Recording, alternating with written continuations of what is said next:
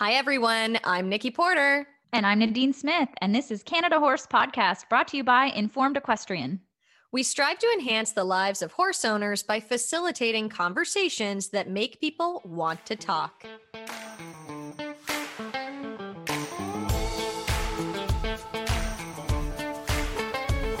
Canada Horse Podcast, we are spotlighting the Canadian horse industry while serving our mission to help bridge the knowledge gap for horse owners by offering the whys behind the decisions we make for our horses from their tack to their trainers to their vet care and everything in between. Our listeners are encouraged to use the information offered here on the Canada Horse Podcast to make informed choices that suit their individual needs. We believe in education over judgment and informed choices over following the crowd.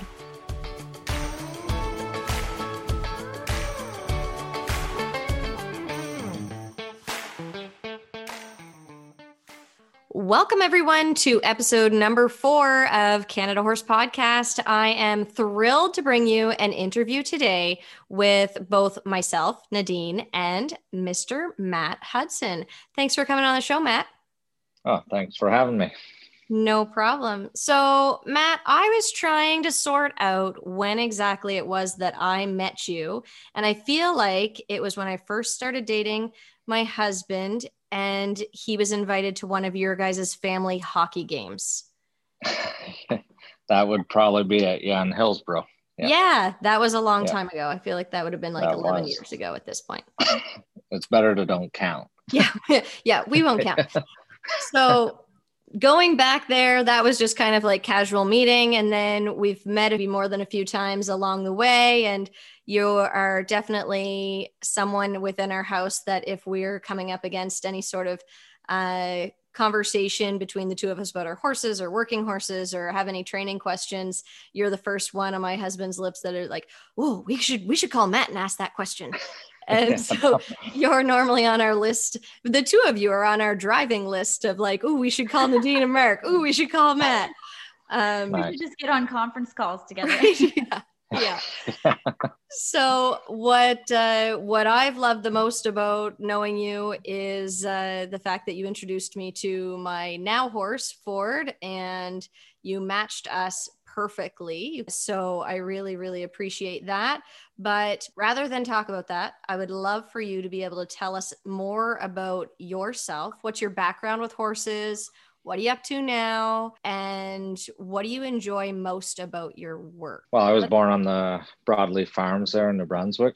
Thankfully enough, I was always around family with horses for sure and was always supported by that. Really, as far as horses, I always I started with the gymkhana and you know doing all the game weekend stuff and and then into team penning. I did that for a few years oh i've then... ridden with your family in team penning and i remember standing there and having them ride circles around me and we're like flying to the pen. I still haven't done anything and they're ready to finish the run. I was like oh my god.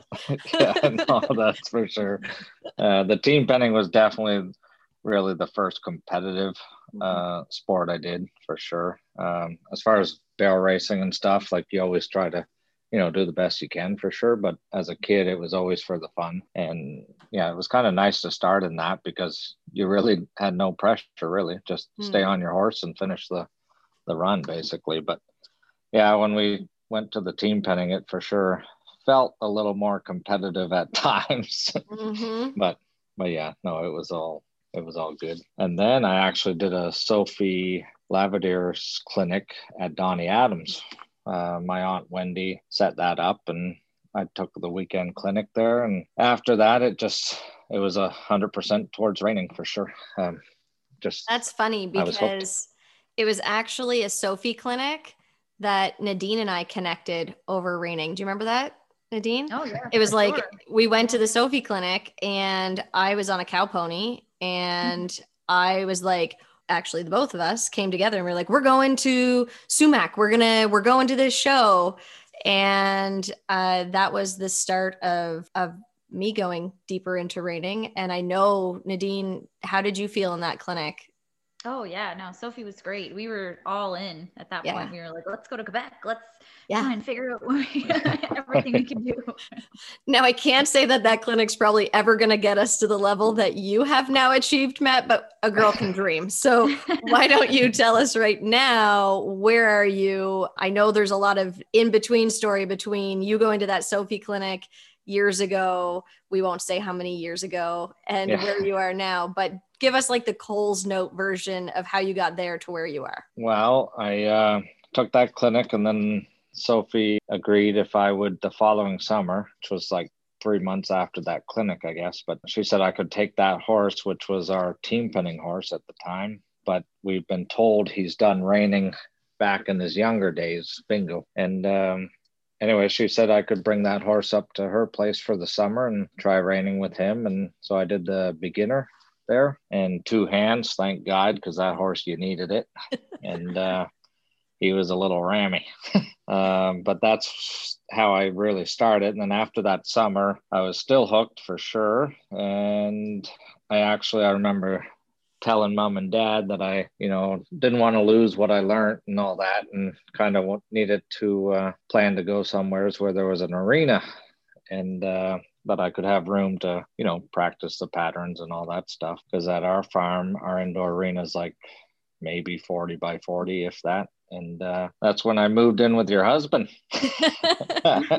for a couple weeks. yeah. Yeah. And then, uh, yeah, I How forget. I was, I was 13. That's what I thought. Yeah. Yeah, 13. And then, uh, pretty much after that clinic, I struggled with school, Mhm. you know, to sit all day and, and basically think what horse I could ride after school and, you know, what work I had to do. I was definitely a, a worker in that sense. So after I moved home and then moved to Nova Scotia there for a couple weeks, I probably, you know, I, I had a hard time basically being in a new spot and stuff like that at that age. And uh, so I kind of moved back home and tried school. And even after that, I was only in school probably four months or so and then ended up moving up with Sophie permanently doing homeschool and stuff. Uh, so the deal was I worked for her for half a day and did homeschool the other half, then moved up there. And even that homeschool stuff didn't work out too good. I, uh, yeah, I just, the work days kept getting longer. And before you knew it, I didn't have the afternoon. So Mhm. I kind of unfortunately didn't finish that part of the, the school. But I was with Sophie for about four years, uh, living with her. And then the last year and a half, I had uh, rented my own apartment and stuff. I was probably, I'm having to think now, but I was probably 17 when I moved to uh, Texas to work for Luke in Whitesboro, Texas. And I was with him for just under two years. And that was a huge thing for me for sure because Sophie, you know, she got me hooked in the the sense of thinking of um, you know, thinking of the mind of the horse and everything. And, you know, we were definitely competitive and all that stuff. And but when I went to Luke, he was like a, a little army school.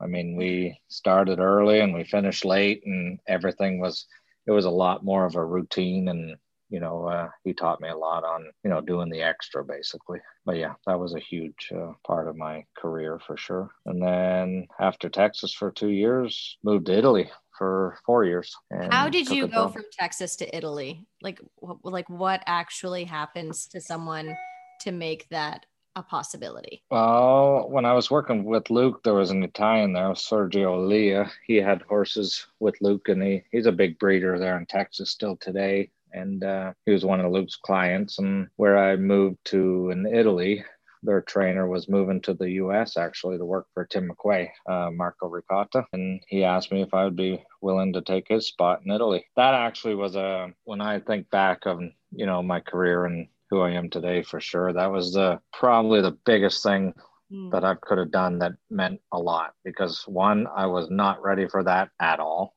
You know, I worked for Sophie, and at Sophie, I was, I was more of the you know cowboy Joe who kind of wrote everything, and if there was a problem, and you know, kind of the that type of guy. And then Luke definitely more of a program and had to, you know, every horse had to go through those steps and all that stuff. And and when I went to Luke, I might have showed maybe four times Mhm. the whole time I was with Luke and right at the end. And, you know, with Sophie, I was always a youth or you know, I never really was in the open competitive spot really. And when I moved to Italy, it was like it just felt like I was not ready to, to be the open, you know, head trainer of a big breeder over there in Italy. And that was huge because in many ways, but one over there, they're, you know, they're always willing to help and everything. But at the same time, you're, you're riding home alone and you know what you have to do and you know you're not able to do it.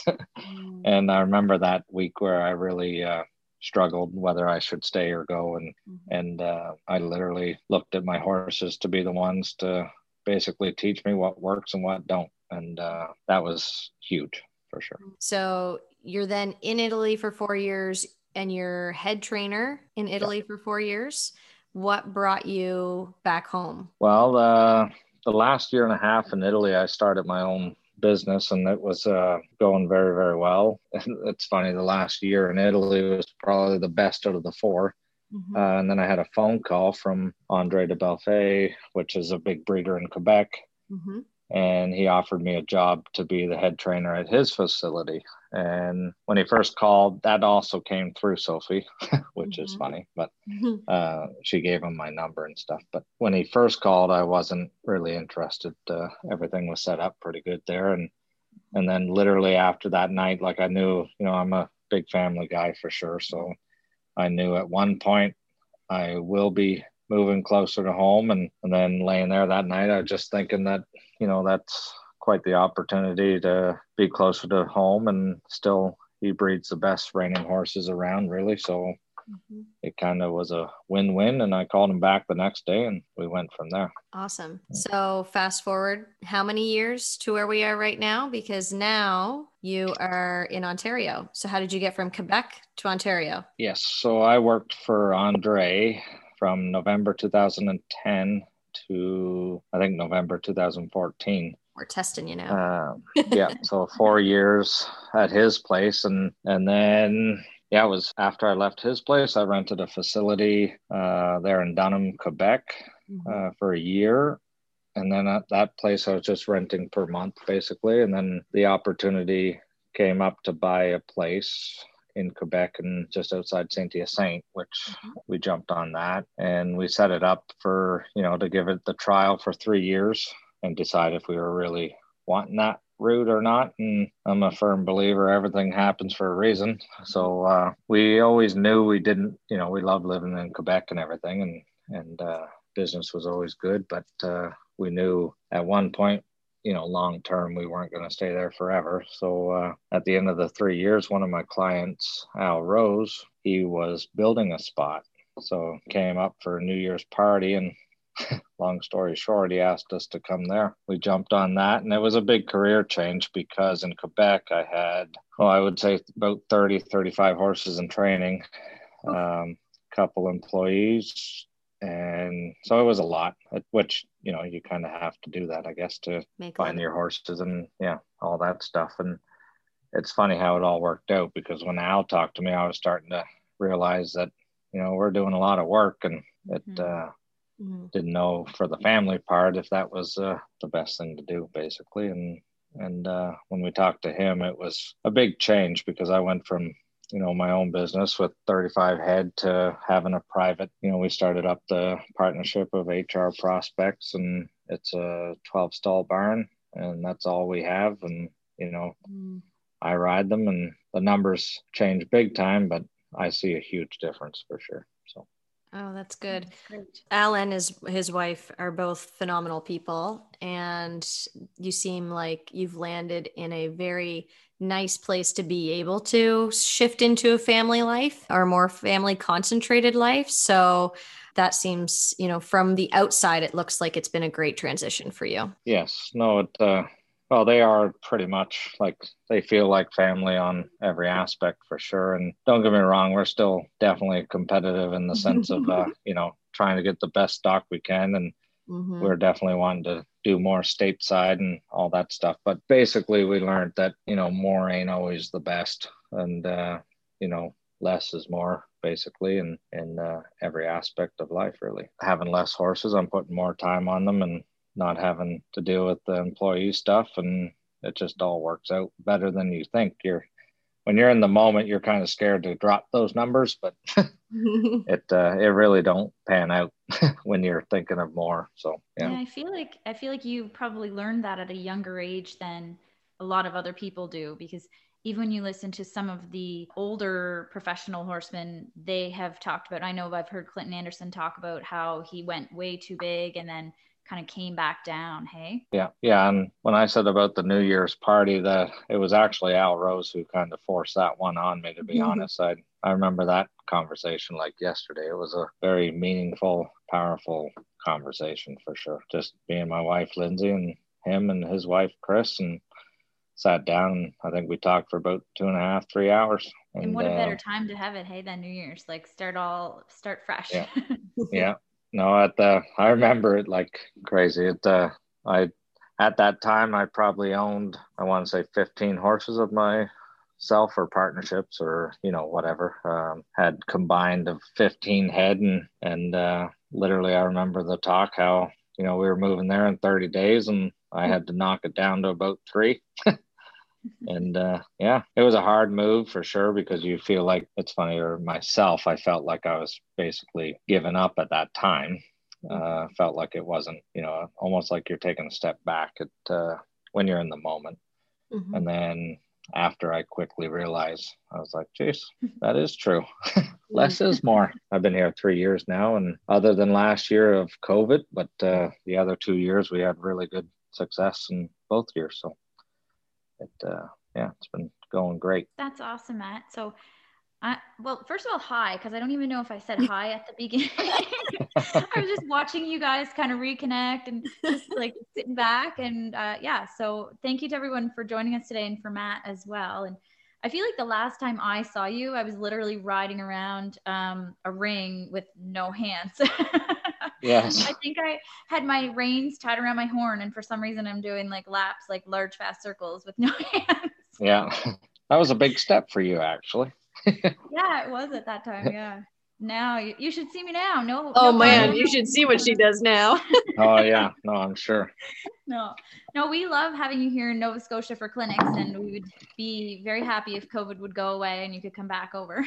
yes, no, I'm looking forward to it for sure. And so, being where you are right now, do you think you could give us just kind of an example of what a day in your life is like? Like what what happens? You're not doing 35 horses a day, but can you kind of give us an example of kind of what your daily life is like? Well, right now I have 14 head at the barn just because all the two year olds are still living outside. So we're a couple over our numbers, but no, I just go, you know, I always have breakfast at home and all that stuff with the kids. And then they get on the school bus. I take them to the bus stop and then I go right to work. And I, first thing I do is drag the arena because I can't start a day without fresh ground. So that's the first step I do. And then I do my list and really just ride horses until lunch and eat lunch and ride more horses until the afternoon. About 4:30 we feed and Al's always there and we always sit down and talk about the day and how the horses were and all that stuff. But as far as day,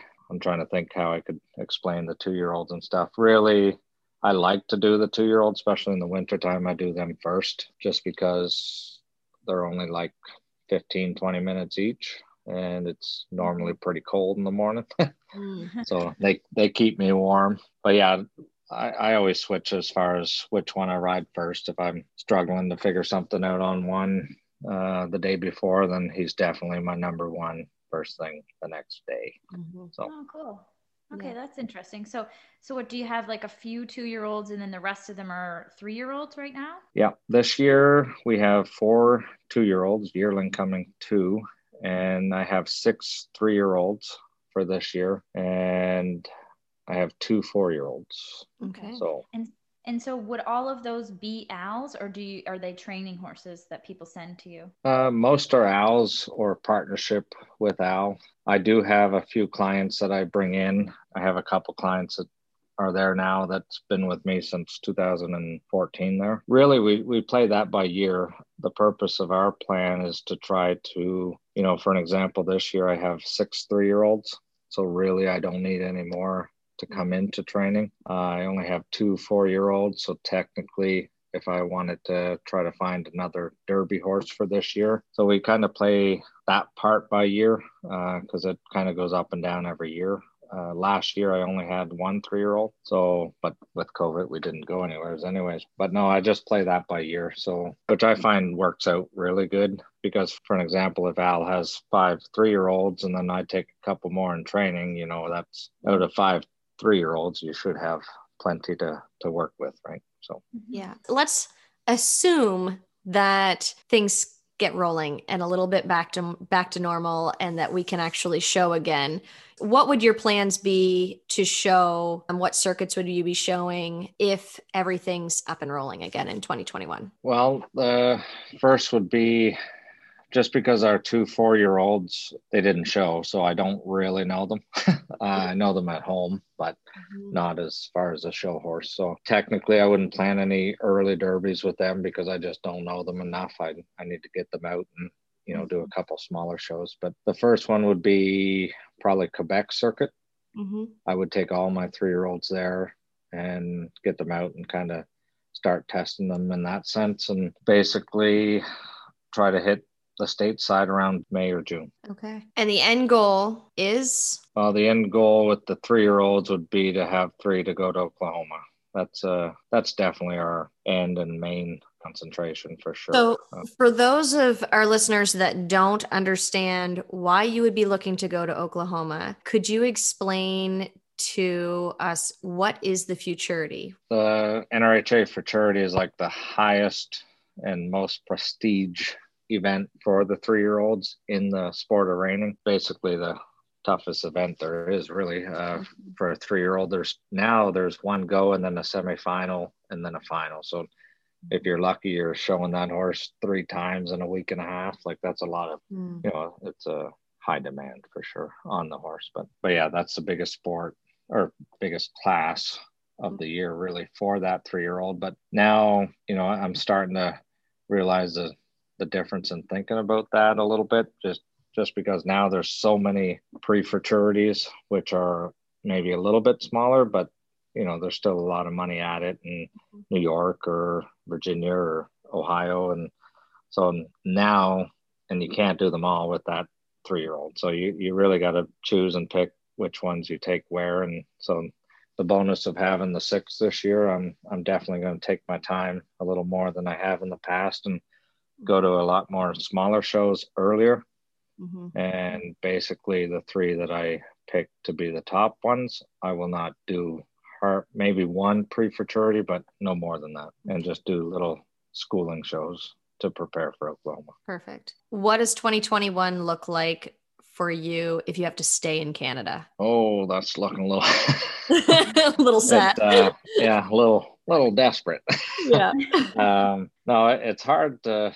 Well, if I have to stay here, I can see for sure selling probably two or three of the six three year olds uh, to the state side because I there's three that I have that I know for sure are really nice horses. So if I can't go over, then somebody deserves to ride them for sure. So I'll mm. put them for sale. But if I'm staying in Canada, then uh, I definitely do Quebec circuit if they have it. And they do have one here in Ontario, which I will probably end up doing too. Okay. So awesome. Nadine and I have our trailers packed for Quebec already.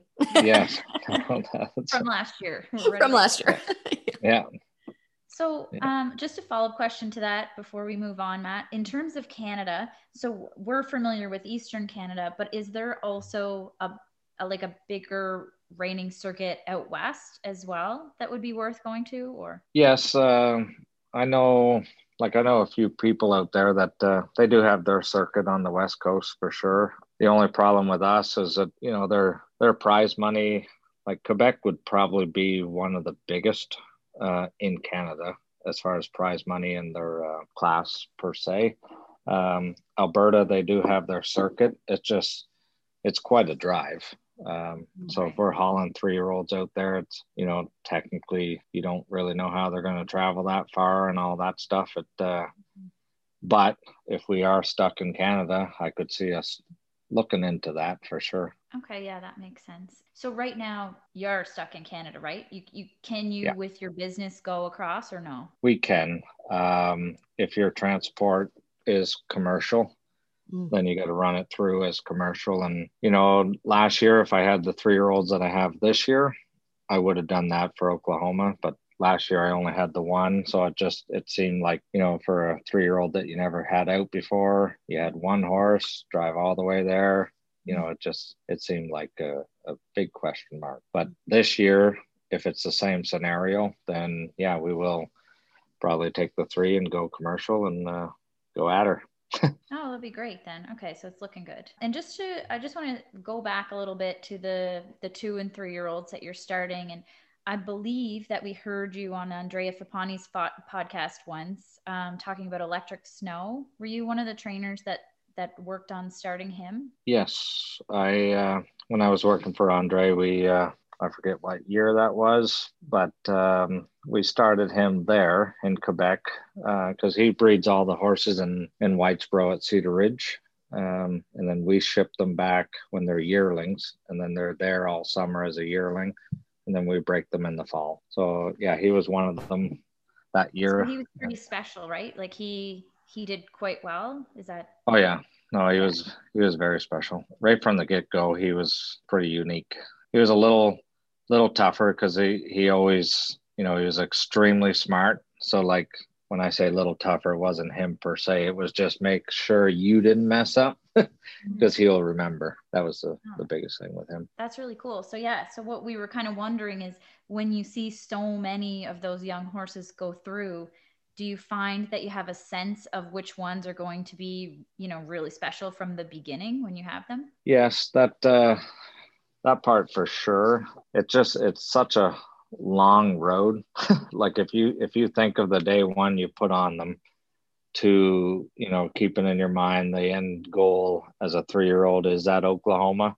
Like there's so much that goes from day one to that event. Like I had a few that were you know maybe they they felt special early, but you know later in their two year old year they had to be gelding and or mares that you know start changing their temperament and like there's a lot that goes into those two and a half years of prep for that one show for sure but when you first start a special horse you definitely feel the willingness the the mind that they're trying to figure stuff out like all that little details which is very very important you you notice that stuff pretty early Mhm. Yeah. So it's not all about the confirmation and the the breeding. Some of it's just like you see it in their mind, basically. Oh yeah, no, that like I always look at the like as far as the breeding goes, I always look at the confirmation first for sure, and then their mind, and then the breeding after. The breeding would be probably the last thing I look at, just because they could be bred to the hilt, but they don't have the mind to handle anything, nor are they trying to understand it. So it's it's uh, that part I look at first for sure. All the young ones that I start, I want to just feel that connection that they're trying, even though they don't understand it.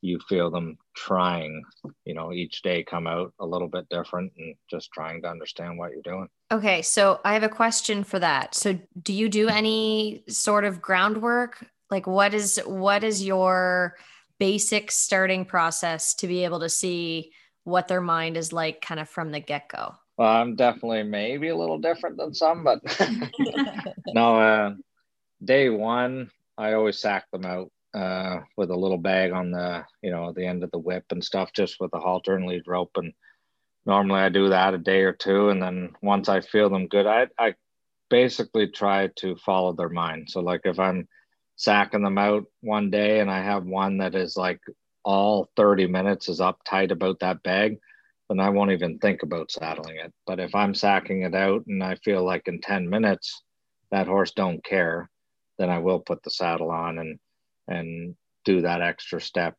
um, that day or the day after.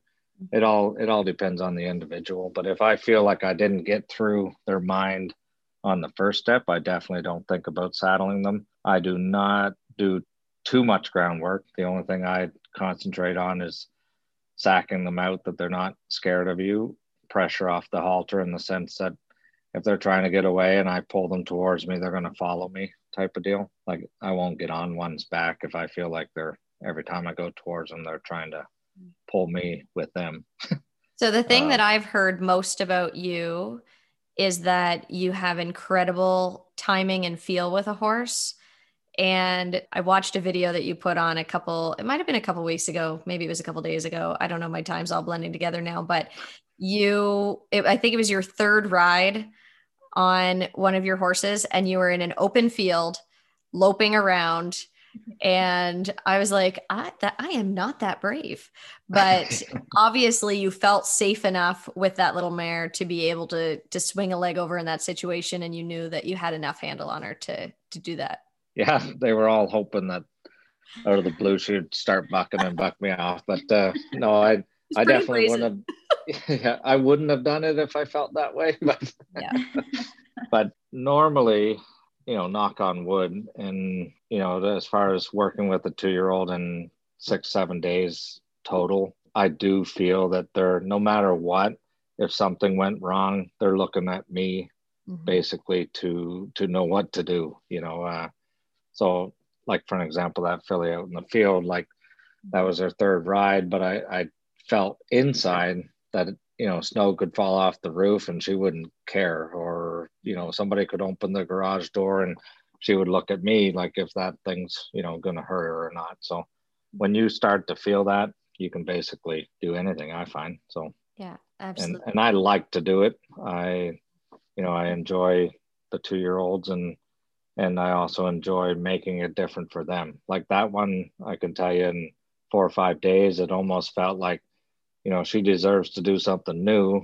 So mm-hmm. she can see a difference like she just every day was it was almost like it was too easy. I felt like she she would get bored quick. And and she's actually a daughter of electric snow. I was going to say she's a special little one i feel. Like you, yeah. you i met her when she was quite little and you had a bit of a sparkle in your eye when you spoke about her in mm-hmm. not last summer but the summer before. Yeah yeah, no, because her dad was very similar, like super easy. You get to his mind super quick. But if he felt like he was just wasting his time, he would test you a little bit. So, it, mm-hmm. uh, like for an example, her her dad, uh, the first four rides, he would go with his nose on the dirt, loose rein, looked like he had probably 60, 90 days of riding. Mm-hmm. But by the fourth day or fifth day, he was like bored of that. So he would start playing with you, like going straight down the wall. He'd pick up speed and kind of start messing with you because he was bored. So yeah, that that filly reminds me a lot of that. They're extremely smart, and you just gotta kind of keep them interested. Okay. Yeah, it's a really good point of view, I think, and.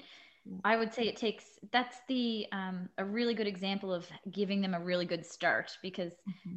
that's what you want. You want a horse that will look to you, and sometimes it takes a lot longer if you don't have the right people putting the beginning starting on these horses.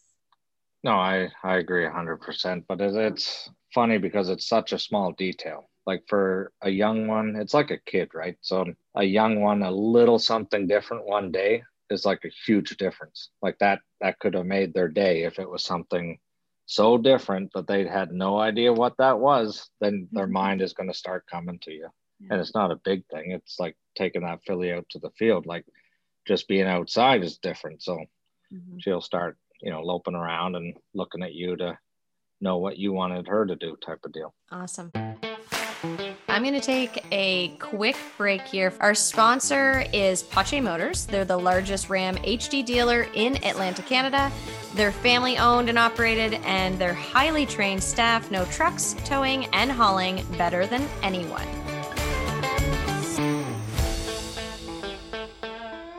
So thank you, Paches. And Matt, we're going to come back to you with a little bit of a question that hopefully will help our listeners if they feel like they want to get into the horse world a little bit. So, we know that you've traveled the world and you've studied with a lot of professionals. If there's anyone listening right now that has hopes and dreams of becoming a professional trainer, whether that be in reining or otherwise, do you have any advice on how they can achieve that whether that be here in Canada or steps that they could take to get to a place where they're successful as a trainer and competitor. Anyone who kind of has it in the back of their head that they would like to take risk versus reward, I have this dream. Yeah. Is it possible? Okay. For a professional to go you know, to become a professional reining trainer or whatever, uh, I would just fully convince them to go work at a, a program that they like, that they feel more is like their type of type of riding or their type of horsemanship and and literally stick with it because I I won't lie when I was with Sophie I felt like king shit basically because I was like able to do anything that she asked me to do. And then horses come to her for training and with big problems you know I was the one fixing it. And then I went to Luke and I can promise you there was like a 6 month period when I'm I felt like I did not even know how to ride. Like just from the different program um, like it it can easily um, make you feel like you're not good. Or uh, you know if you go to a program and just because it's new you're going to feel like you're confused. You're going to feel like you can't do it because you've done stuff that you know you were able to or you know you you accomplish some stuff a different way. Um, i just hope that someone went to a a training facility that they had um, what's the word that uh, faith in the program and also the horsemanship part of it because uh, the horsemanship part is huge. Because in the sport of reining i mean you can you can go to a, a facility that, that is basically about you know trying to win and basically making every horse go through the same program which in my opinion does not work they're all individuals and you kind of got to try to figure them out yourself. So, but to me, I, I would fully say stick to someone. And if you feel like it's, you know, not going to work or you get discouraged from it, you just got to stick it out because it, something new, you're going to feel like, you know, not capable and kind of get yourself down. But you're literally, I've been there a couple times. Italy did it too. So it, um, no, you just got to stick with it and don't get too discouraged off of a couple things that don't work. Yeah, great advice. Yeah, definitely. And then, so on the other side of that, for the people that are not interested in becoming professional or showing in a in an open show yeah. what if they just want to stay as a non-pro so you know from nikki and myself or anybody else that's just kind of in the middle there and and you're doing local shows do you have any do you have any advice i guess on doing the certain circuits or how you should be competing or what trainers you should be working with if you want to kind of succeed at a non-pro level? I find the biggest thing that gets in the way of a non-pro is overthinking. They think everything should feel or has to be perfect and 90% of the time it isn't. So i find with non-pros it's it's literally when you're trying to figure out because the sport of reining so people coming from say they came from pleasure you know or uh, english or whatever it is the sport of reining has so many things in one pattern that you have to feel and you have to get good at or you know practice it and all that like stopping spinning you know fast circle slow down. Like there's a lot into one reining pattern. And i find with the non-pros they almost like overwork their own mind thinking way too much you know how the horse has to be has has to look and all that. And a lot of times you know that can come from the trainer too. Um, if you're if you're with the trainer that you know expects everything to stay together in the sense when i say together the horse is bridled up and looks all compacted and you know keep that frame all through a pattern, it, it don't really work out that way. So the biggest thing for non-pros, I find that they just have to enjoy it and have to try to feel comfortable that things might not always work out great. and the biggest thing is just when you go home, practice what didn't work out. So for an example, if you're if you're showing and you have a hard time stopping or the horse wasn't good stopping, then go home and I don't say practice that every day of the week, but pick two, three days that you're putting yourself into that show mode and practicing it at home because most non pros ride and have fun at home and then they go show and they're all serious. So their whole mood changes. Mm-hmm. The horse will feel that, everything will change. So I'm a firm believer on non pros at home. You know, ride, have fun, work on your horse how you need to work on them, but pick one or two days a week and put yourself in that show mode because it's totally different. I absolutely agree with that. And I feel like it's taken me a few years personally to get to that point where I want to put that much pressure on that I've seen that it actually helps to put the pressure on at home so that when you get to the show, it's not as anxiety provoking. yeah. And that can build 20, up pretty quick. Yeah. 2020 may have helped you a little bit in that. Nadine, you actually did some like COVID shows over 2020. And yeah. did you did you feel that at home like it was helpful for you to actually practice and video yourself at home for those shows? It was really fun because there was no pressure. It was like I just went out, spiffed up my horse, got on, did my pattern, and got off, and I was done. it's like, well, that was a good ride. yeah. Oh, it was great. What I find, and this is where I wonder kind of what it's like in Ontario and Quebec, where there's maybe more competitive circuit, is that are people working with their coaches all the time like every week or or constantly they're at their barn with their trainer and stuff? Because what i feel like is some things are lost in translation because when we have just a clinic every once in a while you're just focusing on the maneuvers but you miss the parts about just getting the practice or the the pattern right or just the very little things about slowing down so you're getting your spin correct instead of trying to speed up and get more than what you really have you know? Yeah that's for sure. The thing with quebec and ontario versus down east is definitely one there's more shows in the sense of um, you know in the rookie class there's like 60 riders right? So it mm-hmm. it's it's a lot more competitive but at the same time that is like a motivation so when you go home you know um, you're working towards what didn't work and trying to climb up that ladder right?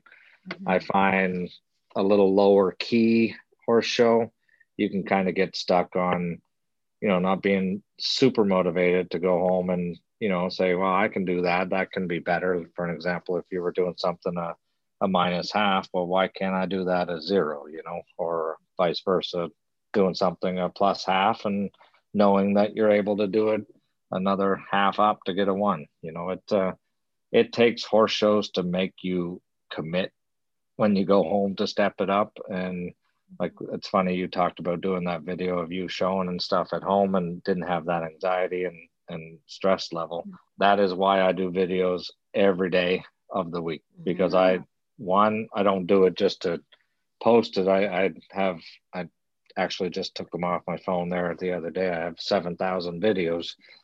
I do it to, all, how much, what, how do you have storage for that? Uh, like, I, I had to go to a Samsung and then I put in a memory card.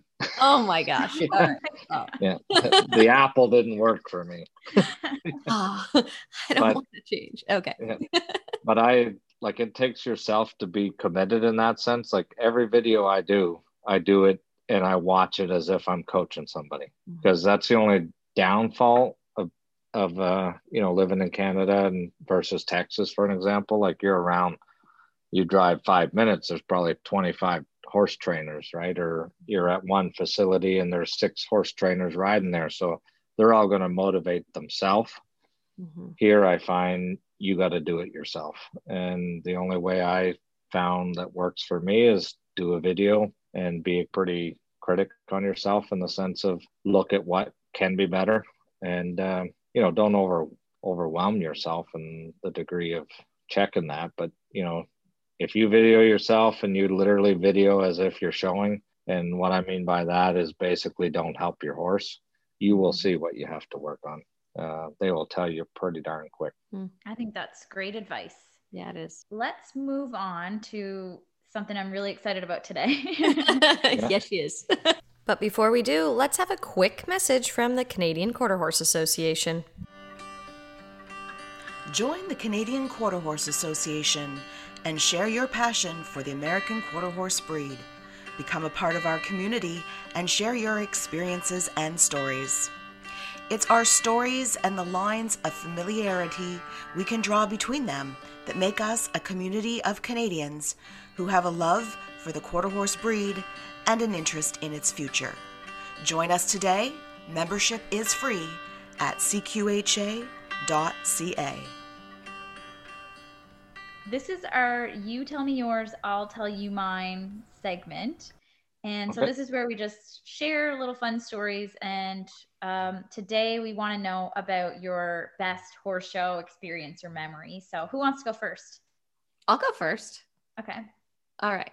So my favorite, I was 14, I think. I would have just turned 14 that year. And uh, this is when I peaked in horses. so I didn't go off to Italy. I just went to Toronto. so I uh, I showed at the Royal in Toronto, and my the reason why it was my favorite was because I had the opportunity to warm up in the same warm up pen as Ian Millar, and that was a big moment for me where I was like, okay, I'm here, I'm doing the thing, and then I had to do the thing in front of someone who I was terrified to ride in front of and uh, and I was able to push through it. And uh, it was I can still remember the smell of the Royal Winter Fair, and I haven't been there since. So it was uh, it was a fantastic experience. I was very lucky to have that opportunity. My parents gave me the the opportunity because it was not it was mo- our most expensive trip. Uh, we didn't do family trips, and that was our family trip. So they paid for all of that. I stayed with my my coach. I wasn't allowed to stay with my family while I was there, and uh, it was yeah, it was quite the experience. So that was mine. Matt, you tell me would be- yours. oh, I'm trying to think. I was trying to give you there's- some time to think. That's why I why I volunteered. yeah, yeah. Well, I have a couple. The but the the one that meant the most for sure was on the World Equestrian Games in France for Team Canada. That was definitely uh, quite an honor and and a complete different feeling. Um, Like- when you feel you're riding for your country, and then you're over there with the other big guys from U.S. and all over the world. It was definitely a a huge feeling for sure. Um, just yeah, it was pretty hard to beat that one. Yeah, Yeah. that would be hard to do.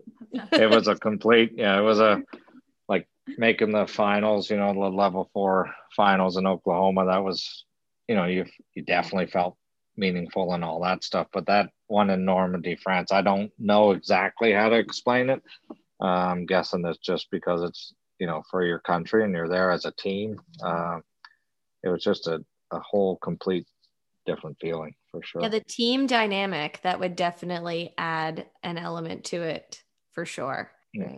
Especially where you're Yeah. so used to being in a solo sport. Yes, no, that uh, that for sure was a. But the first story, why I had to take a minute to think real quick because the the one that popped in my head first was mare I showed in Quebec at the futurity. Um, she was by Hang Ten Surprize, Mhm. and we tried to sell her all year long. and it's funny because I even forget what she was priced at, but the first show I took her to was Sumac down in, in Nova Scotia for when they had the snaffle bit futurity there. And she ended up doing really good, shocked me there. That was in August. And then the Quebec futurity was in September and the first week of September. So she was not in the program. And because she won in Sumac, we made a deal um, that we would pay her up in the Quebec program, which was two grand. And then I had to show her in Quebec, and I did the first go. I think she was almost last. I won't lie, it was not good.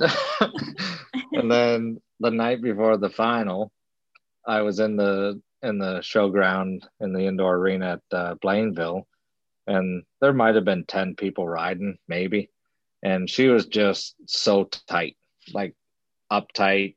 Didn't she felt like she did not want to do anything for me that night. Like I couldn't, for an example, on the right circle, she was diving in like crazy. And every time I left my hand, she was just so worked up. And I was in there probably five minutes. And then I took her outside in the big outdoor pen. There was one street light there or whatever. And I rode her out there alone. And I remember Sophie and them walking by thinking like, uh, you going to show that one tomorrow? but I took her out there for a couple reasons. One, too many people inside, and it just felt like you you could not do what you had to do to get to her head and make her realize that there was nothing to worry about. So I took her outside and loped her on the right side and just literally would lift my hand up to the left to kind of, I wanted her to lope straight into the corners, right? So she wouldn't fall in. And I was probably out there doing that for 45 minutes until she felt like she was literally relaxed and just guiding. But at that time, I was out of horse. So I didn't go back in that arena, didn't stop her in that show pen, didn't do any of that. I just loped outside until I felt like I could guide her into those corners and she felt relaxed about it. And went in the final the next day and she won it with a 150 Crazy. and a half, I think it was. But I did not sleep all night. and like that's a little show compared to showing in Oklahoma and all that stuff. But that was by far the most meaningful one mm-hmm. because the night before I literally I had zero horse with me and to overthink that you were able to not do what you had to do in that showground for an example test the ground stopping and get her good in that arena mm-hmm. and you were okay with just trying to lope her outside to basically feel like you could lope that's a that was very hard for me to feel comfortable with mm-hmm. but it taught me a lot so that was yeah. it's a small smaller show compared to the other ones but that one meant a lot for sure i think that tells us all a little something though like that's mm-hmm. I think anyone who's listening and they're not ever feeling like they're going to go to those big shows. I think that's a great story to share because I think we can all have those experiences at like I I remember uh, like literally I'm not going to be able to compare this is like apples to oranges but I remember my my most memorable hunter round was at a training show on a pony that somebody just tossed me on and was like, Can you go and do this round? And I still feel that round today. and like, I, it, it just was, it was so flawless. But that was at a backyard sh- show. And I still remember feeling it and like leaving that show feeling so good versus all of these bigger shows that, that I've competed at. So it's, you know, it, it doesn't have to do with the size of the show. It's really like what are you against personally you and your horse you know feeling that connection come together all the work pay off really. No for yeah, sure. actually, I... mine you tell me yours show experience is that is very much that. It's a comparison of my horse and i from one year to the next at the smallest show. Like mm. yeah. like just i went so when i brought well you guys both knew woody.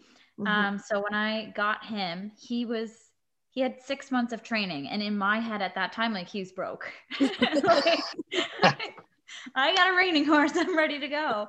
And so i got him home and i'm like i'm gonna go take him back to pei and i'm gonna go show with all my friends and it's gonna be so fun. And um, so we had been practicing a lot of obstacle stuff at that point. I didn't even really do much reining yet. And so I brought him there, and I swear he came off the trailer and he was galloping sideways on the lunch line. Like he was, what in the heck did you do to me, person? Because it was, it was a fair. So there's like antique tractors, you know, backfiring and wood chipping, and there's a Ferris wheel, and there's all these things in this little small town fair where I'm from. And I, I didn't know what to do with him because he was like, didn't, he was not with me and so I bombed every every class. You know, you it's one of those ones where you just go in and you do all the classes. So you do like your little pleasure class and the reining class and the trail and all these things. And I was embarrassed. I just thought, oh my gosh, I did not. I wasn't ready for this. It was fun. I got to see my friends, and then the next it year, was fun. I got to see my friends. That was about it. And and so we worked hard and we practiced and i was like okay i'm going to come back the next year and see what i've got and i won every single class i think that i went in everything that we bombed the year before I even got a trophy he yeah. came off the trailer a different horse and so i was so proud that you know we yeah. didn't matter what the show was or where it was it was just like I put in the work with him and took him to the same place and got completely different results. So that meant a lot. Oh, those are the huge moments. That's yeah. awesome. Now let's go to your favorite part of this, other than the fact that like Matt got to share his. But what uh, what did a listener say for this, Nadine? Yeah. So Matt, just just so you know, we put these questions out to our listeners as well, our followers on Instagram and Facebook, and then they kind of send us their stories. And so I couldn't believe when I got this one in. So this is from Ashley, and she's an endurance rider and trainer. And so this year they had one competition, one uh, endurance ride because of COVID. And so she had just finished her only ride of the year. It was 75 miles it poured rain. It was mountainous, rocky terrain. It was dark at the end. They had to use glow sticks. And so after the ride, she finished the ride, she got through it, and the sky had cleared up, but she was like exhausted, wet, heading back to her campsite with her boyfriend. And as they're walking back, he just mentioned a time where, oh, you know, the the sky is so clear. It's just like this other date that we had with the the stars were out and stuff. And he stopped and he turned she turned around and he proposed to her. Uh-oh. right after her biggest show her only show of the year when she was like already emotional. She said she didn't even do anything but cry for like the longest time. Uh, so that's a great that that's a good one. Mm-hmm. Talk about a horse show memory hey yeah yeah. No pressure. No pressure. Yeah. yeah, no. Right? That's funny. You can just imagine if you're that tired, right? Like how you'd feel. Yeah. yeah. Well, thank so, you for uh thank you for sharing, Ashley. That is uh, that's fantastic. Yeah. So Matt, I guess just some final thoughts. Just wondering if you have any kind of last advice for anybody wanting to get into reining or to compete at any level in the sport. Well, just all that talk about the, you know, showing when you feel like things are falling apart and, you know, like you when you took your horse off the trailer and, you know, he was a complete different horse the year after. It, the biggest thing is just literally know your horse. And if you don't have the horse to do it, then don't have expectations so high. You know, literally, if your horse can step it up a little bit, then expect that but don't expect a miracle in the sense of you know that's the biggest thing like that's the most satisfying that if you can do a reining pattern and feel the whole time your horse is with you mm-hmm. and it don't matter if you mark a 68 it don't matter if you mark a 74 just mm-hmm. knowing that that horse is with you and then you go home and build off of that no matter what your score was mm-hmm. uh, that helped me a lot in the sense that the main goal is to have your horse there the whole time you're in there, mm-hmm. no matter what the score is. And then once you do that, then you build off of that. That's a lot of people. Advice. I need to take that with me. yeah, a lot of people do it ass backwards. Mm-hmm. they go in, they, you know, for an example, their horse at home can mark a 73.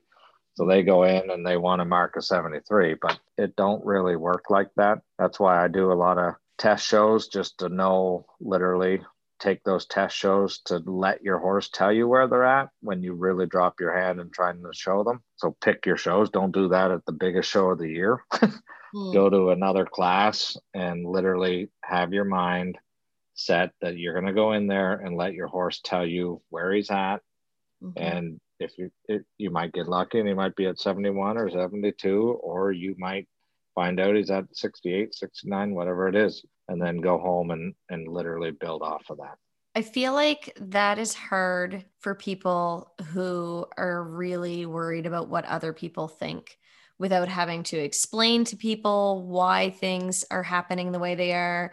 You know, like you have to go into the show pen with that mindset without you're not proving anything to anyone. You're literally just in there for oh, your horse. Yeah, no, for sure. Uh, like when I told you that mare in Quebec there at the futurity taught me a lot it literally taught me that. Mm-hmm. Like there was people in that arena. They saw how bad it was. They saw me leave and they saw me just loping outside. And like literally that's the first thing you think of. It's like, Frank, they're going to think like it's going to be a, tra- a train wreck, you know, it, uh, but that's what taught me that it's like, if you do not feel your horse, no matter if it's riding at the show at nighttime or riding at home, you know, if you do not feel your horse with you, you're the one who needs to change to kind of get the horse with you no matter what it is or what it looks like or how bad it looks like only you can do that so that when i said that taught me so much it was like because no matter who you are you when you start into something you always I mean, nobody likes to look stupid, right? Or look bad.